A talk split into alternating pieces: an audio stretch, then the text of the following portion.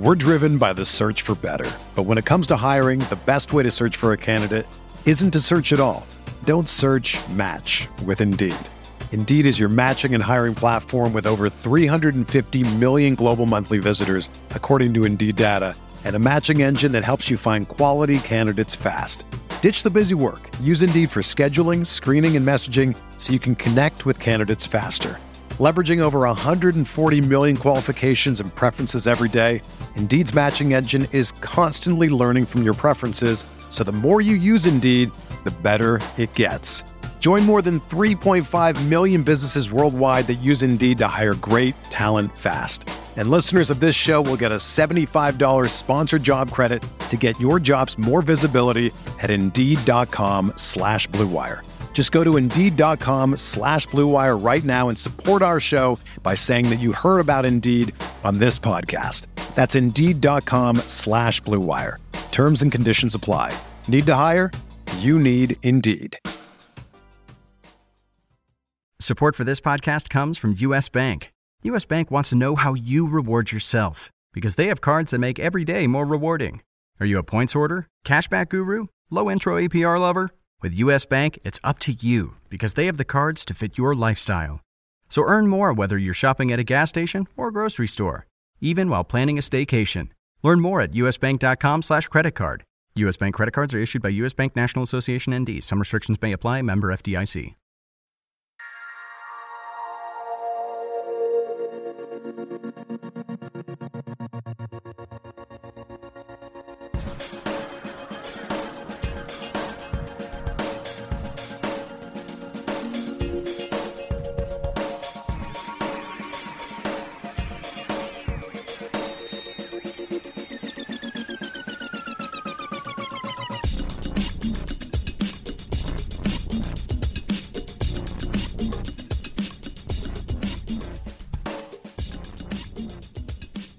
To the Friday edition of the RotoWire Daily Fantasy Football Podcast, brought to you by FanDuel. It's Joe Bartle. Alongside me is uh, my buddy, my pal, John.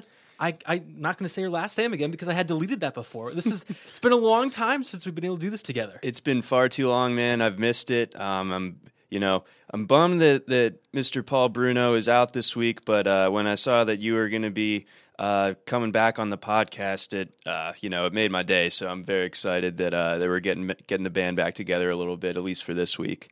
Reunited and it feels so good. That's literally all I know from the rest of that song. But throughout the whole week, that's all I was thinking about. That I was just so jacked to be able to do this again with you, do a podcast, uh, talking some football. We're finally into the season. No more preseason. No more projecting. We're literally seeing what's happening. We're literally seeing how bad the Texans stink. oh wait.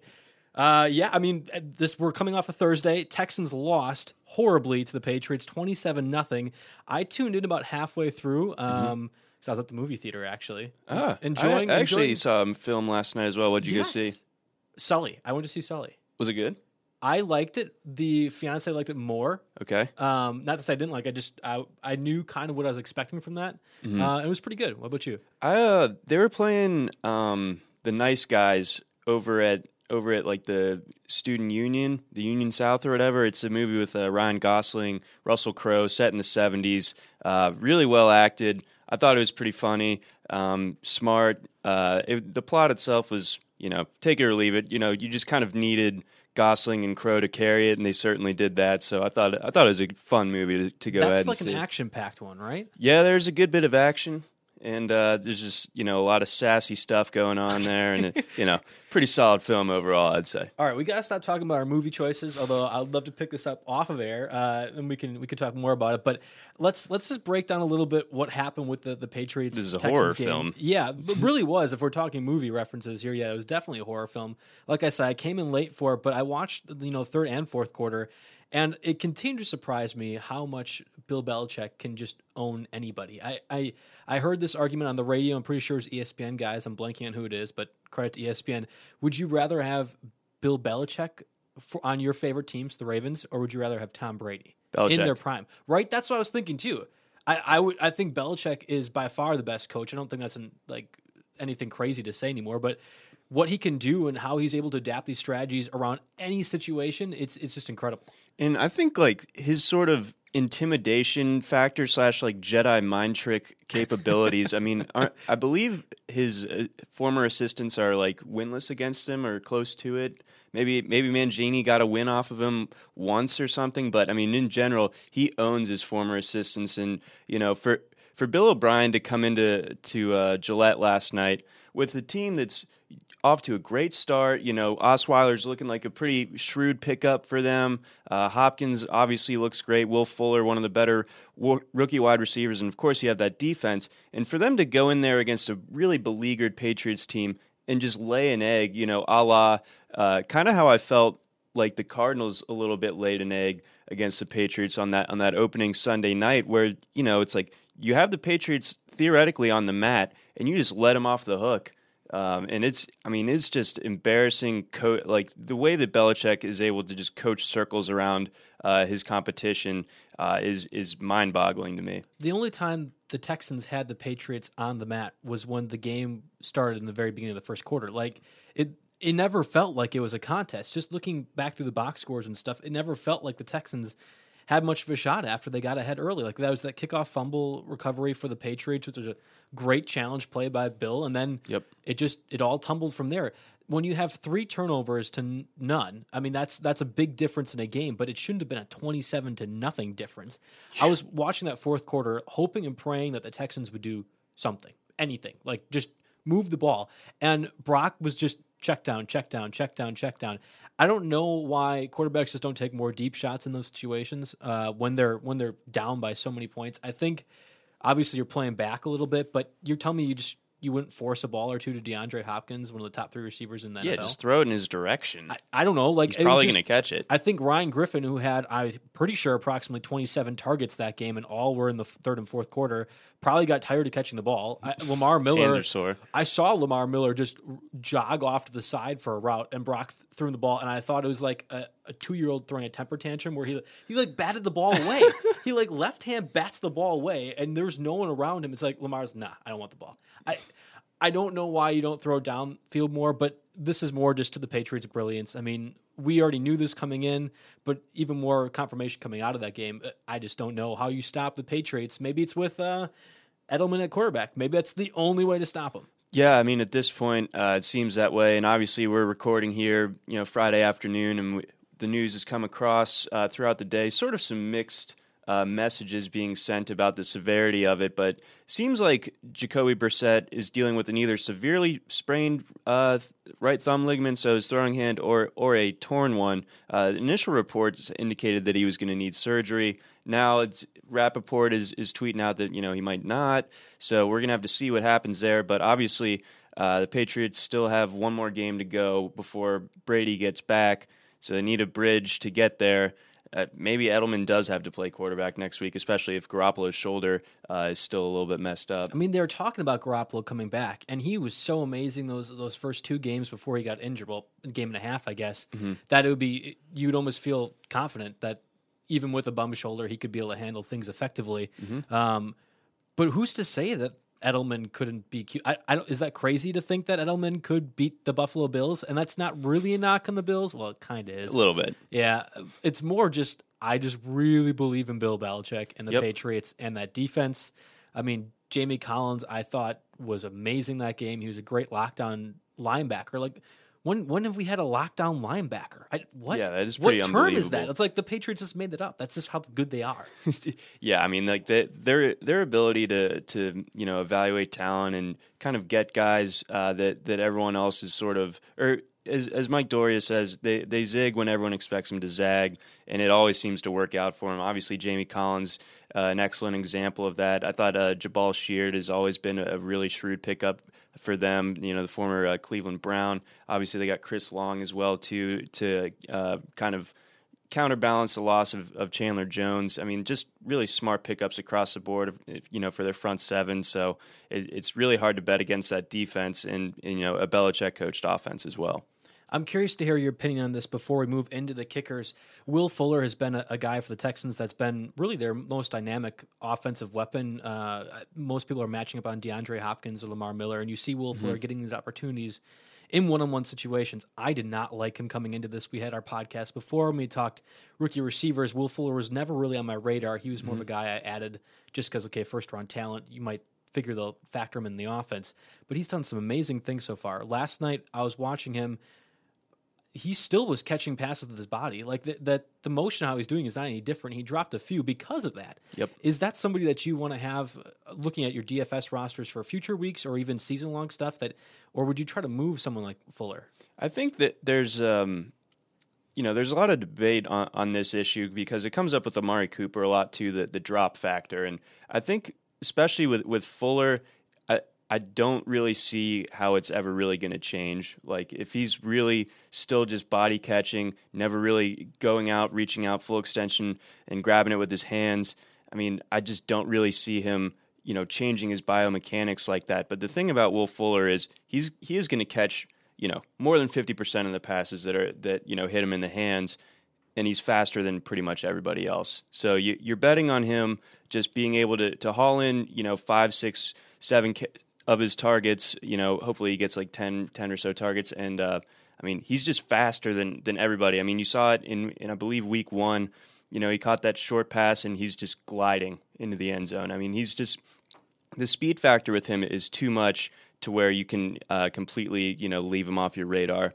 He always looked like a guy that was too fast for college, but I didn't think that would translate to the NFL because everyone's fast in the NFL. Sure. But now when we're watching him live and playing against, you know, elite talent, he reminds me a little bit of DeSean Jackson in that sense that just yeah. you can't ever touch DeSean. I think DeSean probably is faster. Um, because there's still spurts even at his age right now that he can just run and you're like, how does he get that open? right. He's not that good. How does he get that open? Um, but I think Will Fuller could develop into that. That being said, DeSean Jackson, if that's our comparison, was never a great DFS option. He's a guy that I would throw in thinking, okay, this is either going to be a real hit or miss lineup, or well, actually, really, that's it. It's going to be hit or miss. Yeah, literally. So I, I don't know if I would feel confident always putting in Fuller or something like that. Whereas, you know, you could slot in Antonio Brown or Kelvin Benjamin. I know prices is completely different, but sure.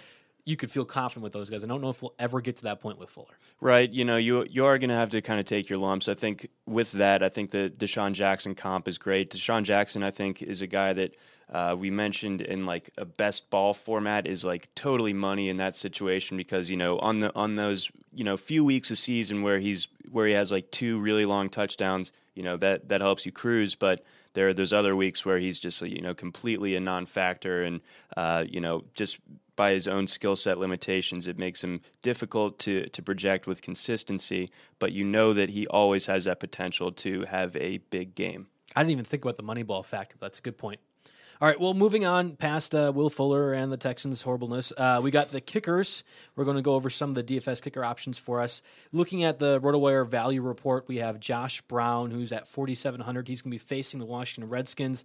He's projected to get 12 points. We also got Adam Vinatieri, 4,700, facing the Chargers for 12 points. Go and then, Chargers, go. Yeah. Mike Nugent, 4,600. Uh, he's going to be facing the Denver Broncos again for 12 points. So, of those three, Nugent's obviously the slightly more valuable, if you want to call that for kicker uh, option. Then we rounded out Jason Myers and Justin Tucker, 4,500 and 4,800 respectively. They're looking at 11 and 10 points. So, uh, the value report per RotoWire says Nugent is your most valuable kicker this week. Is that someone you actually think is the most valuable kicker? Well, you know, kind of going off of off of what I noticed last week when we started really kind of integrating kickers into this podcast, um, they had Gostkowski far and away the the highest projected uh, point total from a kicker. He he was projected to get like 17. Obviously, he didn't get anywhere close to that.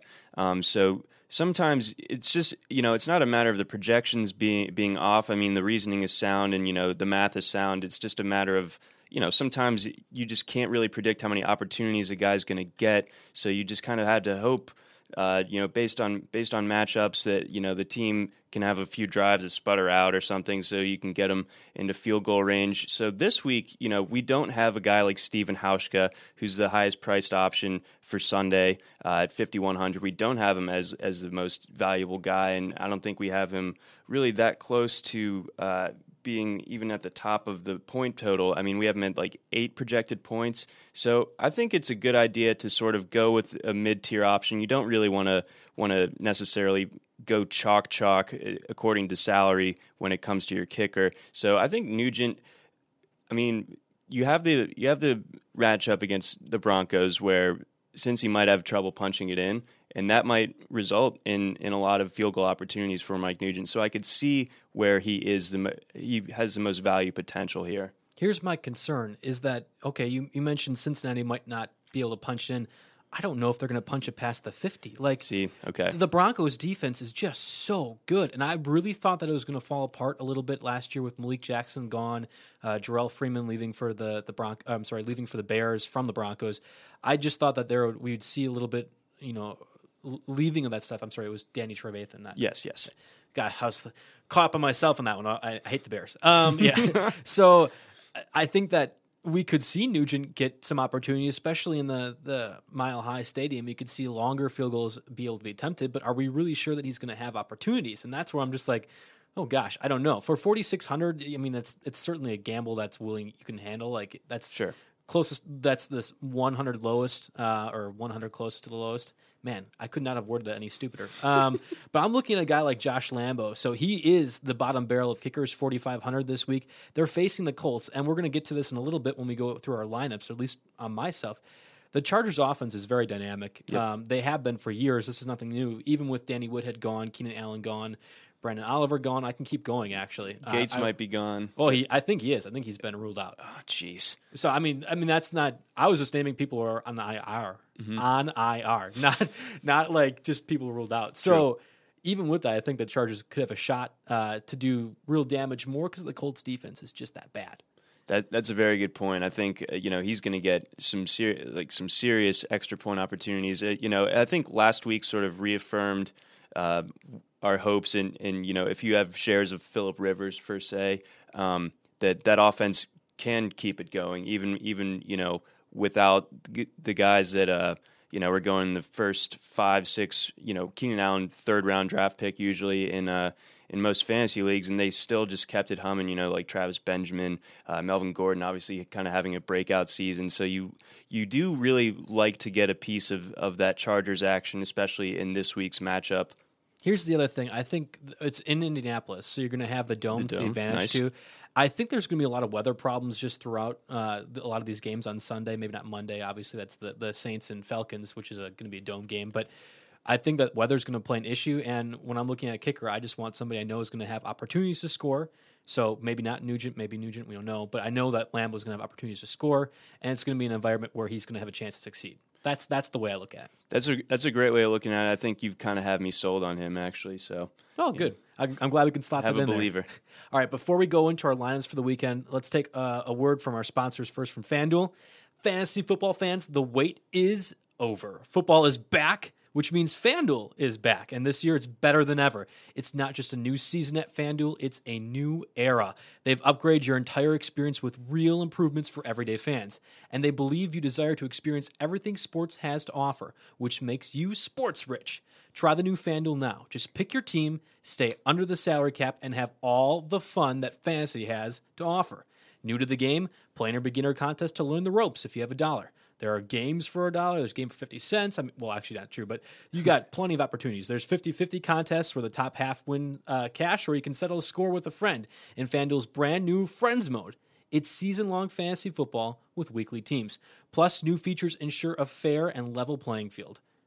How about how do you feel about the FanDuel experience so far? This is the new era, John. I'm really enjoying it thus far. Um, you know, especially I, I really like our, our RotoWire uh, kind of in-house competition that we have every week. Uh, I I was able to kind of uh, sneak into the top ten last week. It it was a really slow start for me, uh, but the Sunday night game kind of helped me uh, get to where I needed to be. But I think uh, something that uh, that I'll talk about when we get into our lineups is just the fact that sometimes those really tantalizing matchups can burn you. It, you know, because everyone and their mother was in on the Saints Giants game right, last week. Right. I mean, am I wrong? Like, yeah. you know, everyone wanted a piece of it. Everyone thought that, you know, for whatever reason, the Saints were gonna were gonna torch uh, the Giants. But you know, the fact of the matter was, and I've been saying this for a couple weeks now, the Giants really did open their pocketbooks and they were able to really stack up on defense. And I think their defense is, is one of the more improved units across football. So I stayed off the Saints, but at this, by the same token, I was like, okay, let's get in on the Giants. Let's get some Eli Manning. Let's pay up for OBJ.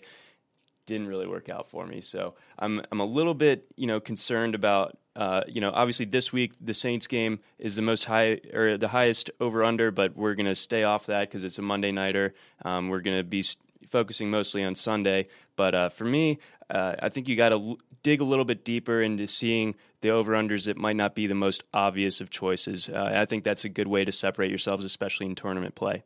I think from I've just been riding the Chargers for the most part. Like I thought that was the one thing that okay, we don't know uh, last year to this year very much. Like it's tough to translate that stuff, but we knew right away from the beginning, or for the most part, okay, Keenan Allen's gone. We have seen this before last year. All right, Danny Woodhead is gone. We have seen this before for the most part. Like it, he has been hit or miss in the health stuff for a little while. Right. So we knew what we could get even with those guys gone. And I was like, okay, let's let's ride Philip Rivers. I haven't been on the Gordon train as much as I should have been. Surprised. Um, yeah, but I, you know, Travis Benjamin, things like that. That's the people I've been targeting, and it's really paid off. Going back to FanDuel, I just I like how clean the site is, and I know that's that's a silly thing to say, but to me, it just operates smoothly, and it's been my go-to DFS uh, site for the longest time now, just for that exact reason. Yeah, huge fan. I think like the, the all the upgrades that they've made. Uh, I really like the the upgrades they've made to the app too. I think the app runs incredibly smoothly. I always have an easy time uh, if I'm like out on a Sunday morning and I need to make a lineup uh, pretty quick. You know, I'm able to get on my phone and uh, you know toss one together very quickly and it, it always you know like works out really well.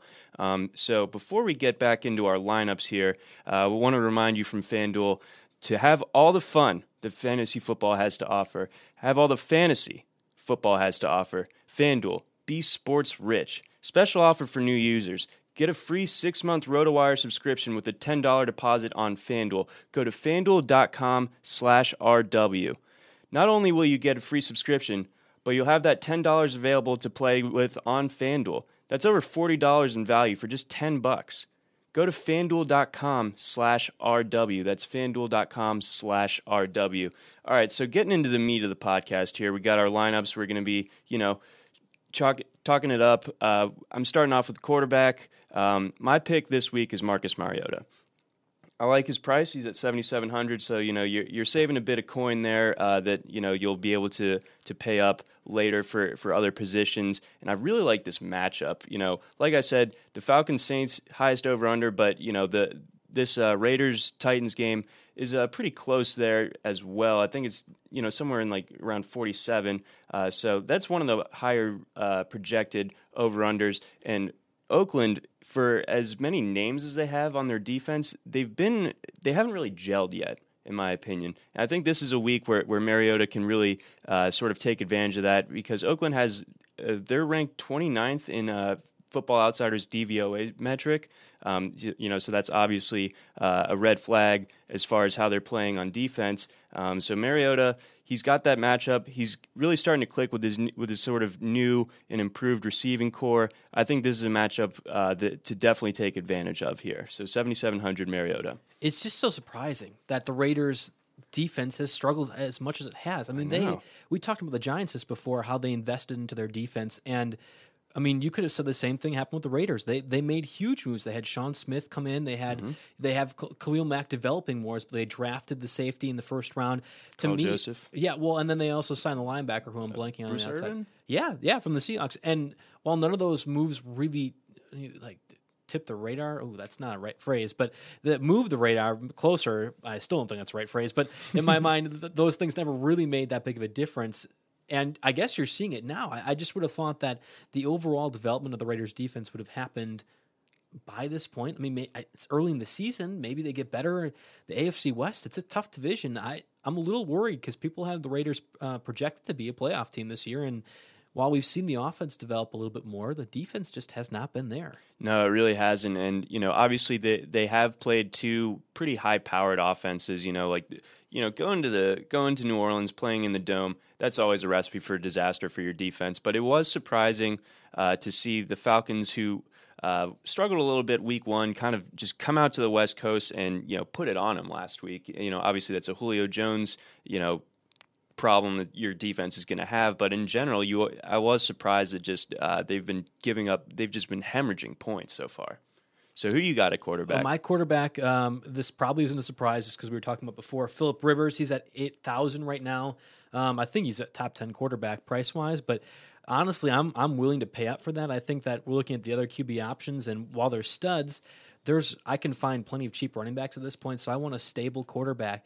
I'm not thinking Philip can replicate what he did last week, where he had four touchdowns and you know 220 yards against the Jaguars, who boy, that's a whole podcast in itself. What's happened to them? Right. Um, I, I, don't think he can replicate that. But what I do think he can do is is get the yardage. So just looking at Week One, Stafford threw 340 yards and three touchdowns against the Colts, and that was who Chargers are playing this week. So. Right. 340 yards Stafford. Okay, fine. Lions throw a lot. Okay, no Calvin Johnson. We got to figure something else. Just throw. Okay. Week two, Trevor. I'm not sure he's very good. Siemian threw for 266 yards against the Colts, and that ended up being a high scoring game thanks to the Denver defense. That's a lot for Trevor Siemian. Like, I don't even know how many times he reached that in college. Uh, right. I, that's just what I'm saying. Like, okay, that's when it becomes a problem for me. And like, all right, Colts defense, we have something to figure out. Oh, and by the way, they've lost approximately 17 defensive backs uh, Roughly, within the last yes. two weeks. Yeah, I don't exaggerate ever on this podcast. Uh, so 17 defensive backs. Who's who's stopping Philip Rivers? Who Nobody. on that defense is stopping him? We don't have Vontae Davis back. Exactly.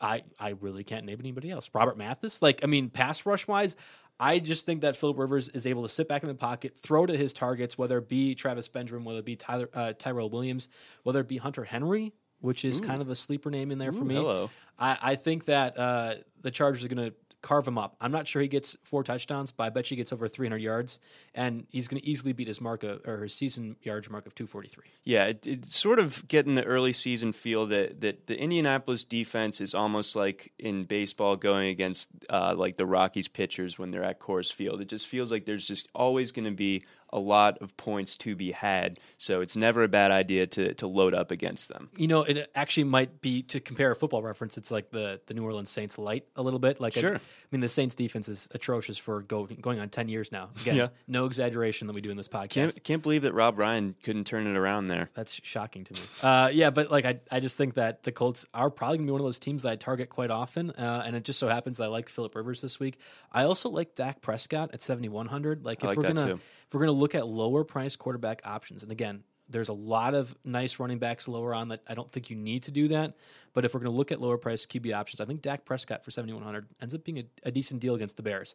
And we all know how bad the Bears are. Yep, and the Bears, you know, like you said about Indianapolis, uh, they just lost everybody on, on Monday night. That was a brutal game to watch, just from you know, because you, you already, I know you, you have no mercy on the Bears, but as a, as a sort of neutral guy uh, when it comes to Chicago sports, you know, just like they're already going to be bad. You can't just have them losing guys left and right like this. It was brutal to watch. I I mean, they made Carson Wentz look like a stud. And while I thought he was the better of the two quarterbacks, hashtag Jared Goff is a backup quarterback. Yeah, Um, big news. Yeah, I I don't think Wentz is that good right now to start out, and I guess that's what you get.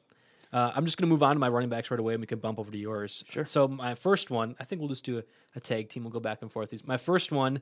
Sorry, I'm going to give you two options again because I just it seemed too nice for me. So we have Jay Ajayi at 5700 against the the Cleveland Browns, and then we have Gio Bernard against the Broncos at 5900. So like I was saying earlier with Josh Lambo talking about the kickers, I think that weather's going to play a big deal. I went and looked at the weather uh, of the Cleveland Miami matchup. It's in Miami, and it's projected to be thunderstorms during that time. Ooh. It's also projected to be thunderstorms all weekend. Okay. I just think that the weather's going to play a huge factor with the Browns starting their third string quarterback and Cody Kessler, and the That's Dolphins. such a problem. You know, not doing that much uh, offensively during the first half of that Patriots game. I think they take it slow, and whether it ends up being Ajayi or, or Kenyan Drake, I guess I don't know. Mm-hmm. But I just think I want a share of a running back in that game, and Crowell is like a top four running back overall price wise. So I just didn't want to go there.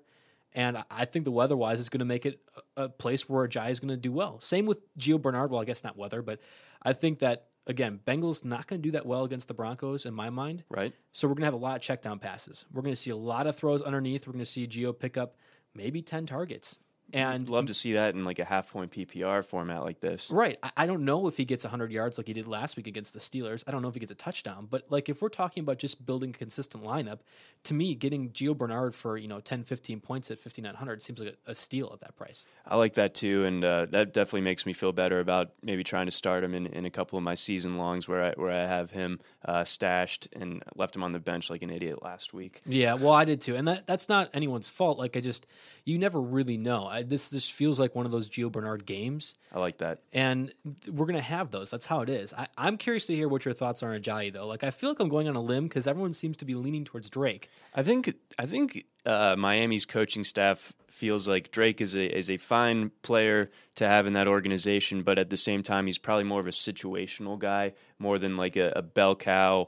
You know, even even with Foster down. Um, and Ajayi probably not being your prototypical bell cow in his own right, but I think that Drake is just sort of like a more versatile guy that isn't necessarily going to be get you know getting the ball, carrying the load, first, second, and third down, uh, the way that I could potentially at least see Ajayi doing it. So I, am not in on Kenyan Drake. I think I've said that uh, several times before on the podcast, and uh, I just think he's like a great athlete, good like special teams player, good guy to have. But I, I, I think that Ajayi would be the the Miami running back to use this week at least.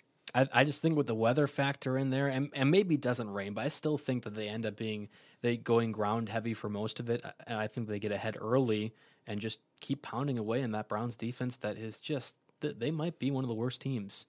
Uh, yeah, you know, to play in the last 10, 15 years. And I feel bad because I love what the Browns' strategy is, just accumulate draft picks and, and see if we can hit. But that means that this team is not going to be very good, and we're seeing that right now in the field. Yep, yep. We're we're definitely going to see uh, a lot of those high draft picks again uh, this time around. Uh, my running back, uh, my first one, uh, Theo Riddick. So kind of with you on going going the cheap route. Uh, he's 6,400 going against your Packers. So I know you probably hate this pick already. Uh, but Ameer Abdullah uh, hitting IR. Uh, I think a lot of people are, are assuming that Dwayne Washington is the guy, but like Riddick has a proven track record. It's not like he's going to lose a ton of snaps just because Abdullah is out and this rookie from Washington is going to be in. I think Riddick sees the majority of the snaps on Sunday. I, I think it's possible that Washington down the line, uh, he does have this insane athletic profile. I know that Mario's like been like on him for a while, but I think uh, this week Riddick is is my guy to use as sort of your mid to low price uh, running back option. I like the matchup. Okay, I know that the Packers uh, have been really good against the run pretty much uh, to start the season. You know, holding Yeldon to under two yards a carry. I'm not sure how big of an accomplishment that is, though. In in hindsight, it seems like everyone can do that. um, but you know, uh, holding AP in check last week until he got hurt. Um, but Riddick, different skill set. Uh, he's a guy that can catch the ball, uh, and you know, you definitely like that in this format that that rewards uh, your running backs for catching it. So Riddick, uh, he's my RB one for for my lineup at 6400. Okay, so I have a lot of points with this, and I'm going to first start by saying I agree with you that I think this is a good option. One, I'm going to this game, um, so I am fully. Oh no ex- way! Yeah, I'm fully expecting Theo Riddick to drop at least 30 fantasy points on whether it be a regular, you know, standard league or DFS. Oh, I fully expect that. But when when we had that Minnesota Packers matchup last week, you're gonna laugh. The running back I was more afraid of was actually Jerick McKinnon. Like I just thought we knew what we're going to get with Adrian Peterson. Sure. We're going to run right up the middle. We we know how to stop that. But we've we and I say we as a Packer fan. So yes, make fun of me whenever you want. Twitter, jbfantasysports.com.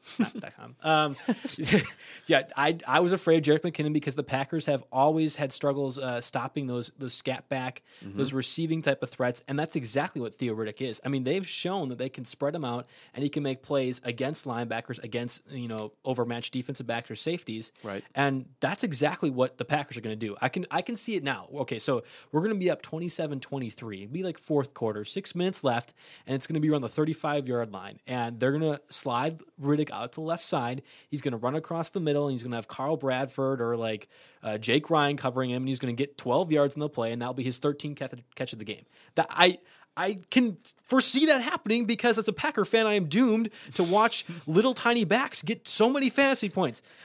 I really think that Theo Riddick does well. I'm hoping not. Again, I'm going to the game hoping sure. not, but I'm I'm expecting that to be the case. All right, awesome. I definitely feel a little bit better about that pick now, but I was already pretty stoked on it. Um, who's your second running back? Okay, so I, I feel like I'm cheaping out on this because I'm getting so many options. So oh, no, you're good. It, when I was putting this together, I looked at Charles Sims uh, at 5700 again was another really great matchup for me. I thought he's going to get a ton of catches. And when I'm putting together the lineup, I'm not so much basing off of potential. Maybe I should be, but I'm more uh, basing off of okay, this is how many things he's going to get, this is how many opportunities he's going to get. Exactly. And with Doug Martin out, I think even with the Rams defense, you you're going to find Sims getting the ball in all sorts of ways, whether it be running, whether it be uh, receiving. I could like a trick play kind of thing where he does like a, a reverse. I could see all that stuff. Sure. I, I think that you have to throw up the Rams defense, throw off the Rams defense a little bit, and this would be a way to do it uh, through a couple of trick plays and screen passes. I think that people are going to be scared off seeing Rams defense and maybe not play Sims. And I'm saying that's just wrong. I, I don't know if the the Rams offense can get more than 20 points No, in a, any game this year. So this is going to be kind of who gets 21, and I think that that makes it for more running opportunities. Um, and I think Sims has a good shot with that. That being said, when I was putting together this lineup, the running backs came first, uh, and then I put everything else together. Had a lot of money left over, so I did bump up to Zeke Elliott. I really think that he's going to have a good uh, good week again. Like we were talking, Dak Prescott Yes. against the Bears. I just I'll go with the money in that. At some point, he's got to explode, right? I think I think if you're going among the higher tier uh, running backs, I was talking with uh, Jake Latarski about uh, running backs earlier this week. I think Zeke was definitely one of our favorite uh, guys that are that are priced north of eight thousand. Uh, so definitely like that play going against the Bears. We saw it Ryan Mathews. I mean, a little bit bottled up last week, um, but he was able to you know hit Pater twice. Right, and it's not even just Ryan Mathews, but like Sproles was owning it up too, and they had True. Barner doing a little a little things around there. I just I think that they're going to end up using Zeke. I wouldn't be surprised if Alfred Morris ends up getting a touchdown again. Like he's not a vulture, but like I don't know what else just kind of hovers around. Maybe they just deployed him because that- it was like going against uh, Washington, just wanting a little revenge That- action, What's that fish that attaches to sharks? Uh, like a lamprey type deal. yeah, well, it just like it kind of it just like gets gets the extra little minerals. I know things. exactly I what you're could talking see about. Alfred Morris being that kind of guy. a barnacle. Yeah, we'll call that's actually a really good nickname for him just in general. The barnacle. the barnacle. Look at us. We're developing things all the time. This is great. Innovation. all right, who do you got as your uh, starting receiver for your lineup? Your one one wide receiver. Okay. Uh, one last running back to, that I'm tossing out there. Man, see, I, I just was really excited for the no, receiver. it's all good, and we're going to get back to Dallas in like two seconds. But uh, uh, Demarco Murray, uh, 7,700, so a little expensive, but I really like that Titans matchup. I'm I'm completely in on the Aloha uh, ground and pound type deal that they got going on. Uh, so count me in for Demarco Murray against uh, a run defense that's been giving up some points, and Murray also uh, has that pass catching ability that I think is a little bit underrated. Actually, he caught like all seven of his targets last week. Um, as far as receivers go, definitely love paying up for him. Uh, starting off with Dez going against Chicago, I think that's a an almost no brainer to me. I think Dak's only getting better. Uh, you know, everyone that panicked about what happened in Week One, uh, hopefully was able to be uh, pacified by what happened last week. You know, where he was getting targeted more. You know, making more plays. Um, I think this w- this week, uh, not only does he make more plays again, I think he reaches the end zone as well against a really banged up uh, Bears secondary that, like we said, made Carson Wentz look like a world beater. You're talking. You were just talking before, like you're neutral with the Bears, but we're kind of getting to be really mean against them right now. Like, I'm sorry, like it's nothing personal. It's just like your team is really bad right now. Um, I really think that you know Dez scores. Um, I think that or Dez could score at least. I we talked about Dak being good. Um, I didn't know whether Dez or Zeke would be the better play for me, and that's one of those things where, okay, how much fantasy points can can one offense get if you jump ahead by so much, like the Cowboys are projected to do, what we're thinking they're going to do with you know whatever quarterback the Bears end up throwing out there after Jay Cutler got hurt. What are we supposed to you know what are we supposed to expect with that offense? I think Dez is going to do great, but I would rather do Zeke than Dez in that option because I think that Zeke's going to get more opportunities because they're just going to get ahead. Right? Yeah. They're you know second half. You know we might we might run into trouble where Dez like only sees a few targets because I mean the the Cowboys are just just running it, just running the clock out. So definitely see what you're saying there. Uh, second receiver, um, I'm going to go with Larry Fitzgerald. Uh, it seems like he's kind of uh, having a renaissance. Uh, it seems like he's kind of having, uh, or he's Carson Palmer's guy right now, more so than a guy like Michael Floyd or John Brown. Uh, so I'm I'm going to roll with Fitz here, and obviously we saw what happened uh, last Thursday night against the the Buffalo defense, uh, who just you know had their. uh, They got destroyed. yeah, I mean that was just ugly, and uh, it, you know Ryan Fitzpatrick. I think you know somebody on Twitter said it perfectly. Ryan Fitzpatrick was just making heat check throws. I was just listening to this podcast before we were talking about that. Yes. He was he was it was he checked the whole time. It was hilarious. He's just like, you know what? All right, here we go. Deckers, uh, uh, Enunwa, uh, Brandon Marshall with your knee that spun around and you still kept it on somehow. um, so I think you know Fitz. He's gonna he's gonna hit those you know intermediate to deep routes, and I think Palmer's going to be able to slice and dice. And I think that you know Fitzgerald obviously is the primary uh, benefactor of that. So rolling with him, 7,600, not too bad. And then rounding out my receiving corps, I like Sterling Shepard. Uh, you know, if if Washington makes good on their threat of of just sort of getting peer pressured into changing their uh, what they had in mind for Josh Norman, where they were just going to have him do one half of the field and they're going to have him actually shadow OBJ, that just means that you know Shepard doesn't have to go against uh, Josh Norman. So he get he gets Breeland, uh, who's a fine player. Antonio, I think he gets a bad rap because Antonio Brown just absolutely massacred him on national television. but that happens, you know. I, I can't blame the guy. But uh, I think Shepard, he's just been outperforming his his uh, projected value all season long or all two games amazing. Um, but you know, as as a rookie, you know, you like to see that. Um, and he's only sixty five hundred, so you're really saving some coin there. And I think that's going to be a pretty high scoring game. I think the Giants are going to be able to put up some points on the Redskins, who are looking like they are starting to flounder. We're talking about saving coin. Like I'm stunned that Fitzgerald is at seventy six hundred. Like when we when I was going over this earlier this week, I just was shocked. I thought at the very least he'd be in the eighty like the eight thousands. Like I just that's where I thought he would that would be his natural progression point for yeah. where this would go. So 7600 to me feels like a steal. I just personally am going against him in so many other leagues that I did not want to root for him. Otherwise, I thought that was a great move, and I, I also agree with Sterling Shepard. Whether whether Norman covers him or not, I just think there's going to be enough throwing opportunities from the Giants that you know for 6500 that's that's a great price. You could even look like someone, Mr. Salsa, Victor Cruz, that yeah maybe he gets some opportunities uh, to catch it. They're not looking at the tight end. They look at Shane Vereen when Rashad Jennings is hurt, so they'll look at Shane Vereen a lot. Exactly. Um, but I, so I Rashad think, Jennings already. Yep, yep, yep. Great. That's, I see that you got my joke. Thank you. uh, I, I think that Shepard is probably a good person to look at too. When I was going through my receivers, um, again, I, we had gotten cheap with the running backs, and I had I felt pretty cheap at least on the quarterback. So I, I felt like a pay up for the receiver. Um, my plan, and you're going to laugh at this, I hope, maybe not. Uh, I really, really wanted to do a double Benjamin combo. I wanted to get some Travis Benjamin and Kelvin Benjamin together. Like if only because it would be fun to just yell at double Benjamins. Just double barrel Benjamin, man. Just kind of like whenever I was yelling at my, you know, FanDuel app and not doing well. Double Benjamins. Anyway, didn't end up working out. Uh, so I am going to stick with Travis Benjamin. Again, we've talked about this oh, quite a bit think that the Chargers offense is going to do really well against the Colts, uh, and I think Travis is the main main guy. So partnering up a quarterback with a receiver, this is this is nothing new for you guys. Right. Um, the receiver I used instead of Kelvin Benjamin, Amari Cooper, for the same reason that you're talking about with Marcus Mariota. I really think that it's going to be a throwing game for Derek mm-hmm. Carr. And I think, okay, I want Cooper as my, my top target. At some point, he's got to score a touchdown. I don't think he scored week one. I know he didn't score week two. I think this is the week that he scores a touchdown, and I'm happy to pay the 7700 Although, if I'm being honest, I would probably rather have Fitz in the situation. You know, 77, 76. Yeah. Rather have Fitz. Just didn't want to root for him there. I think Cooper's a great option. Definitely. I did pay up for Antonio Brown, and I guess you can call it the uh, the law of averages, but I think Brown rebounds in a big way. I'm hoping the high price tag or the poor performance against the Bengals kind of scares some people off and they don't want to use him.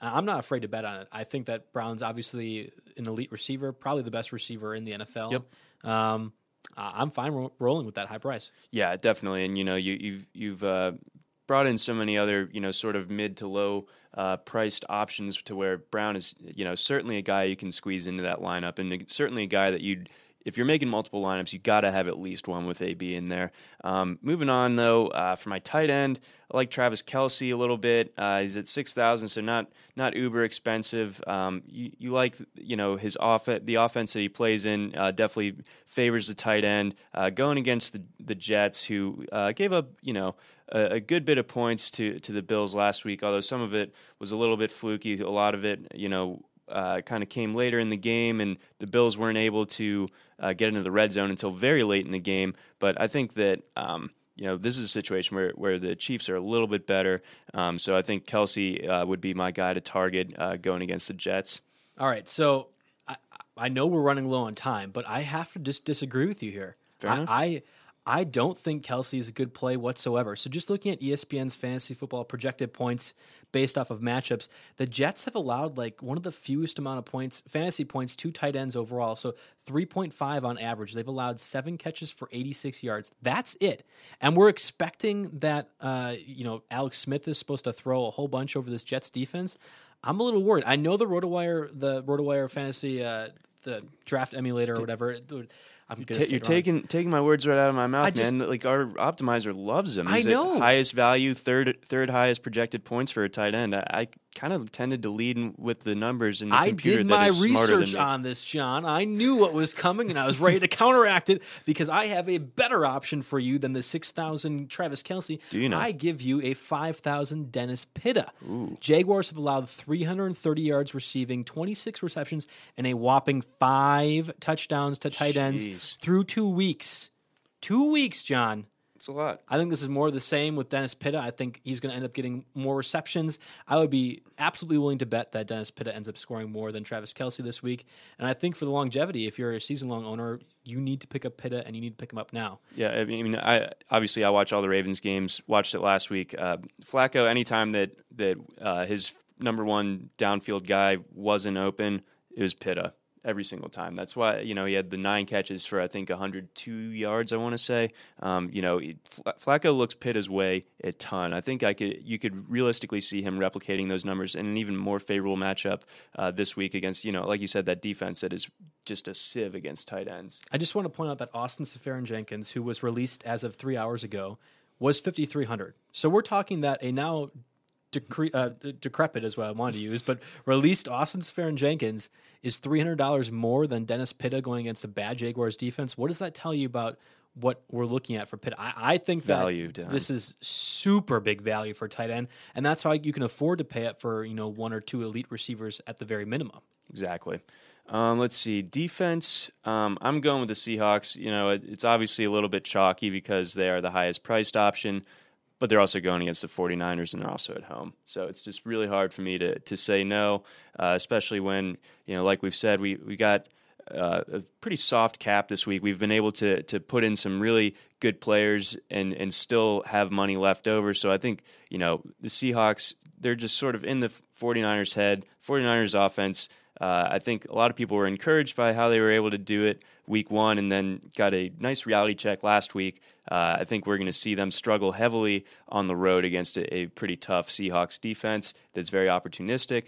Uh, I think we see some turnovers here. I think we see some sacks. Um, you know, all those things help lead up to some points. And then obviously, I don't think the 49ers, period, are going to be able to score more than like 14 points. Uh, so, you know, that that's also points bonus for you on FanDuel. Let's go Seahawks.